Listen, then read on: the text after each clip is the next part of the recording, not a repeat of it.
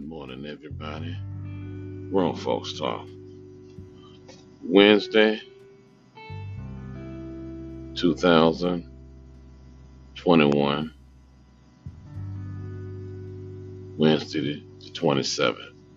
I was just thinking, do you think it's right for the government to charge us for evacuation of Afghanistan or people that comes over here? Do you think it's right that they have to use our tax money to allow these people to stay in America? So how about uh how about us? We will we will I guess be expandable. Do we have the option of wanting to start a business? Is it right for them just to give money to them and put them in a safe haven and then hide where they are, not telling us where these people are? Why is that?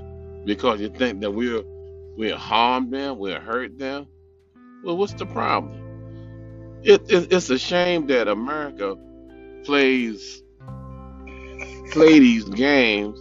They'll go overseas and spend trillions of dollars, but yet over here they'll they'll let us stay in poverty, especially if you if you are black. I'm talking about black a black um, person born in uh, that that's born in America. They they do not want to help us, and then we look we put these people in in Congress. They're worse. They are worse. We we seems like we have to we have to foot their bills. Why do we put people in office that don't help us? It's it's it's one shame. It's a shame that we are that America is like that. That's my question today. Why don't America help black people? That's the question. This John Hickson, y'all. Grown folks talk.